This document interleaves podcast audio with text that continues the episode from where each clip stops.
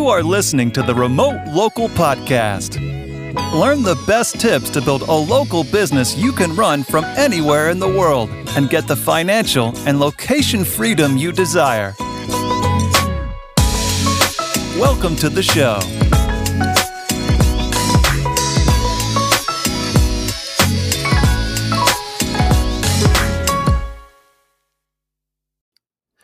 Hey guys, Neel here with the Remote Local Podcast. Hope you're doing well. Uh, today is going to be a very tactical episode. I'm actually going to be talking about hiring funnels and how to actually set up your hiring funnel for your local business. Uh, this is the exact funnel we use at MaidThis, what we teach to all of our franchisees, everything. Um, if you're driving right now, this is going to be an episode where maybe you want to take notes. So try not to take notes while you're while you're driving, but just re-listen to it at some point. I'm going to spread this across a couple different episodes, so they're short, punchy, actionable and you could have a lot of takeaways from it. So this is the hiring funnel and the ultimate hiring flywheel, as I call it. So a couple things I want to go over first. Um, one, I want to talk a little bit about the mindset as relates to hiring and your recruiting funnel.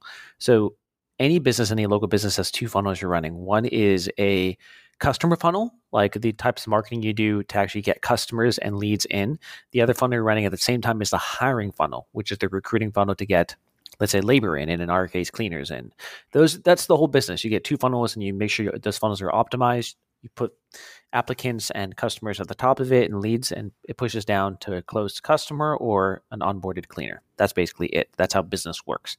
Um, what people don't understand is that the recruiting funnel is way more important than the customer funnel. Uh, people think, hey, the customer's the one giving me money. I'm going to focus on that a lot more. It took me a very long time to figure out, like, hey, this is not the right way to do it. The amount of money you're spending on your customer funnel, you better be spending an equal amount on your recruiting funnel if you're in the local service market with labor. It's just so important. Your biggest bottleneck generally is not going to be how many customers can I, I get. At the beginning, it might be that as you kind of build up a reputation. But remember, like if you have a local service company, your competition doesn't really know what they're what they're doing. You're going to be able to leapfrog them with digital marketing over time, right? So if you have enough customer leads, how do you service them if you don't have cleaners? So moral of the story is invest a lot in that cleaner recruiting funnel. I'm going to teach you exactly how to do that right now. Um, I say cleaners; it could be any any company, really, any type of company which needs a lot of labor. Here's a stat which kind of blew me away. Um, I actually ran a calculation to figure out how much money it cost us anytime we lose a cleaner. And we came out to the number, a very big number. We lose about $4,000 every single time a cleaner goes away, which we can't get back. And what I mean by that, it's not like, oh, that person was producing X amount of money. I could replace that that person, and all of a sudden I'm going to get that four thousand dollars back. No, I mean we lose four thousand dollars every single time. Um, here's why: that cleaner is producing um, stable income or revenue for us. Let's say a couple jobs a day. Um, it's going to take us at least a couple weeks to find a replacement for that. When that replacement comes on board, there's a kind of an onboarding phase where they're not at full capacity. Um, in addition to that, we're probably losing some customers who are really attached to that initial cleaner. So all in, it's four thousand dollars minimum. Not even keeping account recruiting cost, personnel for like my recruiter to try to find someone new. It's a lot. Um, so if you think about it that way, wow, if you're losing four thousand dollars every time you lose a worker, let's just make sure the company culture is great. You're treating them well, right? Because it's going to cost you a lot more money if you actually lose this worker. Another thing I want you to do is change your mindset around this. So I'm going to do a little bit more math. Um, an A-rated cleaner for us produces roughly forty to sixty thousand dollars in revenue per year. There is no customer giving us that amount of money. Forty to sixty thousand dollars in the year, maybe one max. But I'm saying every A-rated cleaner, if we keep them booked up, is producing that amount of money for us. So that goes to show hey, change your mindset. The cleaner and the labor funnel is actually way more important uh, than just the customer funnel. Another thing you should be thinking about is ABC. Always be recruiting, recruiting. I force that acronym, but uh, you know it's okay. Just it's just some way for you to actually remember it. ABC, meaning if you're out of capacity on any given day, that day's potential revenue is gone. You're never going to get it back, right? If you're fully booked up, someone calls and says, Hey, I want to give you $500 for a cleaning or whatever job it is for your local service company and you can't fulfill it, you're out, right? There's no way you can grow that day. Um, so even if you have labor, even if you're like, Hey, I have way too much capacity right now for the leads which are coming in, it's okay. Keep the funnel going. The reason is you're going to be losing a worker, right? That's just the way this works with blue collar labor. You will lose workers. When that happens, you're going to lose them overnight. if your ramp up period is let's say two weeks, and then you know you need to bring on someone new, it's going to take a while for them to get fully onboarded. It takes a long time to find someone and get them up to speed. So if you always have enough labor and like people in the funnel who are ready to go, you don't need to restart the engine when you inevitably will lose that person overnight. So that that's a very big reason. Uh, another reason, another if if you need more convincing, um, we've been in a situation where we've been almost held hostage by bad workers. Right? Let's say a couple good crews have to call out. Um, something happens. Maybe there's COVID. Maybe uh, they just found another another job or something different and they don't want to work with us anymore. All of a sudden, I have these customers who I've promised that we're going to get their work done for them and we need to deliver on that. So, what do we do? We go to our bench, we go to our B cleaners and say, hey, can you fulfill this job? The problem is these B cleaners who are notoriously unreliable, uh, maybe have attitude issues. Now I'm relying on them to go do the job because I don't want to disappoint the customer. Um, and that trickles down, right? Uh, if you have a bad worker, you might have a bad customer experience. You're going to have a higher churn. There's more marketing expense to replace that customer. It trickles down terribly. In addition, um, if you are relying on these bad workers, it's going to make your office team's life suck because now they're going to be like, okay, we have to deal with this worker who maybe has a bad attitude, is unreliable. It's going to make us stressed out. So if you don't have to deal with these type of workers, number one, the performance of your team is going to go up drastically on the office staff because they could also devote their spare time to like not just putting out fires, they could actually grow the company and keep things moving forward. So all of this makes it so obvious that hey, you got to invest a lot in your recruiting funnel. Keep it full at all times. Um, make sure you have an amazing bench, meaning backup cleaners ready to go. The analogy I always use is if you had LeBron James coming off your bench, how many games are you're going to win? You're going to win every single game because you have LeBron coming off your bench. So why don't you just stack it so that way you're going to win every single game of business. Just keep recruiting, get the best people on the bench, keep them ready, keep them ready to go, and that way, when someone does call out, you have a great backup cleaner ready for you. So that's that's one thing to think about.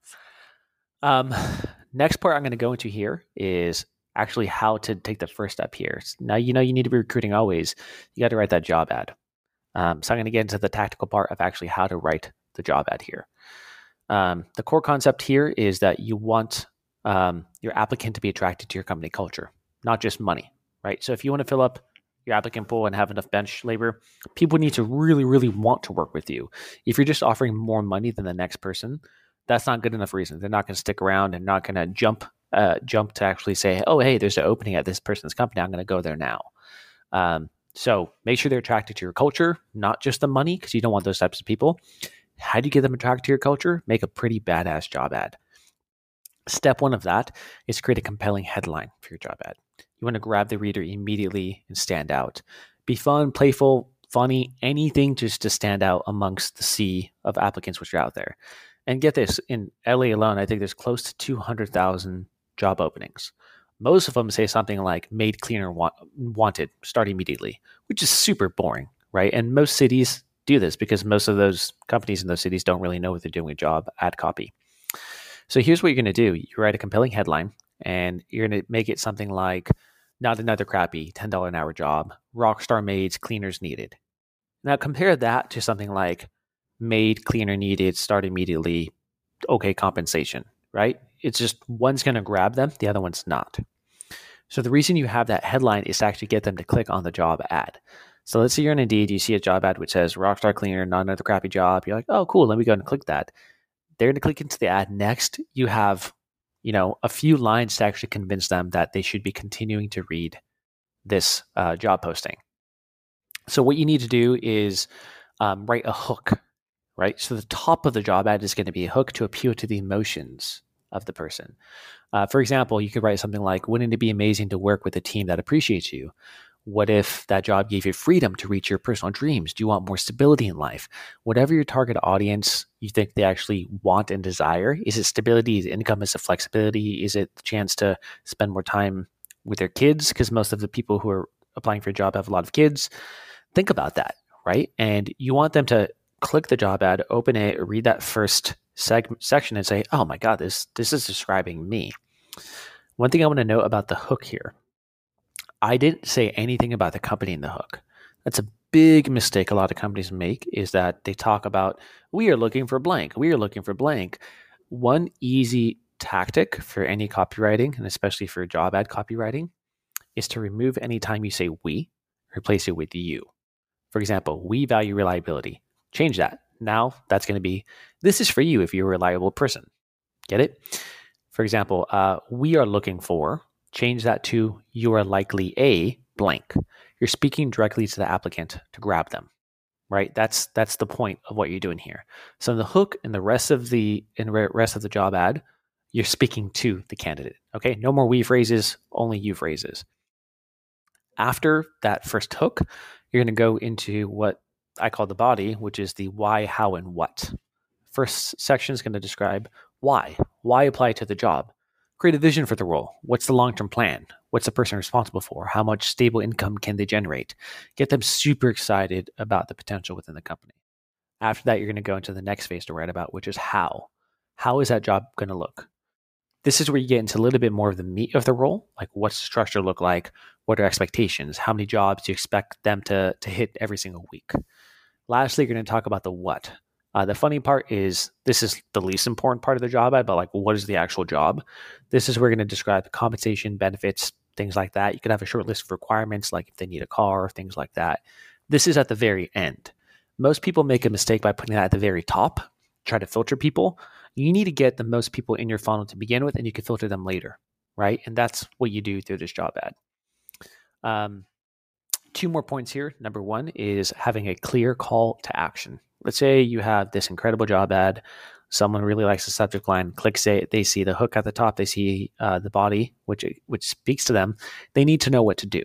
Now, in the job ad, if you say you could either call us, you could um, text us, you could email us, you could fill out this form on Indeed, it confuses them. Right? It, think about it this way: most of these people are applying like while on the toilet. They want like one single action to do, and it needs to be very, very clear. So you need to have only one call to action. If you want them to text you, do that and write only that and write it multiple times, at least three times in the job ad. If you want them to apply on Indeed, say that specifically in there and write it multiple times in the job ad. Again, only one CTA is the goal here. Lastly, uh, don't oversell the position, right? Like if you pitch an amazing work culture for the job, it, it better be that way or you're going to have a ton of churn. And we just talked about what it's going to cost you if you lose a worker. For us, it costs us $4,000. So it, it's just not worth pitching something um, and overpromising something which isn't there. So keep that in mind as you write this job ad. Uh, that's basically it. We're going to go into multiple other parts of the job funnel and the hiring process, but hopefully this will be able to get you started on the job ad and be able to create a pretty awesome ad to attract uh, some local talent for you. All right. We'll catch you on the next episode of the Remote Local Podcast. Thanks again for listening, guys. There are two ways I could help you out. Number one is with MaidThis franchise. If you want to get into business but don't want to go at it alone, we have you covered with everything from A to Z. Check out maidthisfranchise.com to start your own remote local business. The next is with the Remote Local Blueprint, which is a course I launched to teach you the foundations of starting your own remote local business in any niche. It's do it yourself at your own pace, and you can check that out at blueprint.beremotelocal.com.